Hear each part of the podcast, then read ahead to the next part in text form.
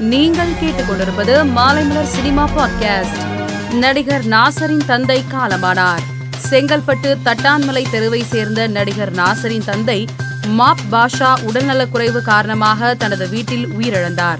இவரது மறைவு திரையுலகில் சோகத்தை ஏற்படுத்தியுள்ளது. சுவிட்சர்லாந்து ஜெனீவாவில் உள்ள ஐநா சபையின் தலைமையகத்திற்கு இஆர் ரஹ்மான் சென்றுள்ளார். இது தொடர்பான புகைப்படத்தை அவர் தனது சமூக வலைதளத்தில் பகிர்ந்துள்ளார். அவர் எதற்காக ஐநா சென்றார் என்ற தகவல் வெளியாகவில்லை. இந்தியன் டூ படத்தின் டப்பிங் பணியை நடிகர் கமல்ஹாசன் தொடங்கியுள்ளார்.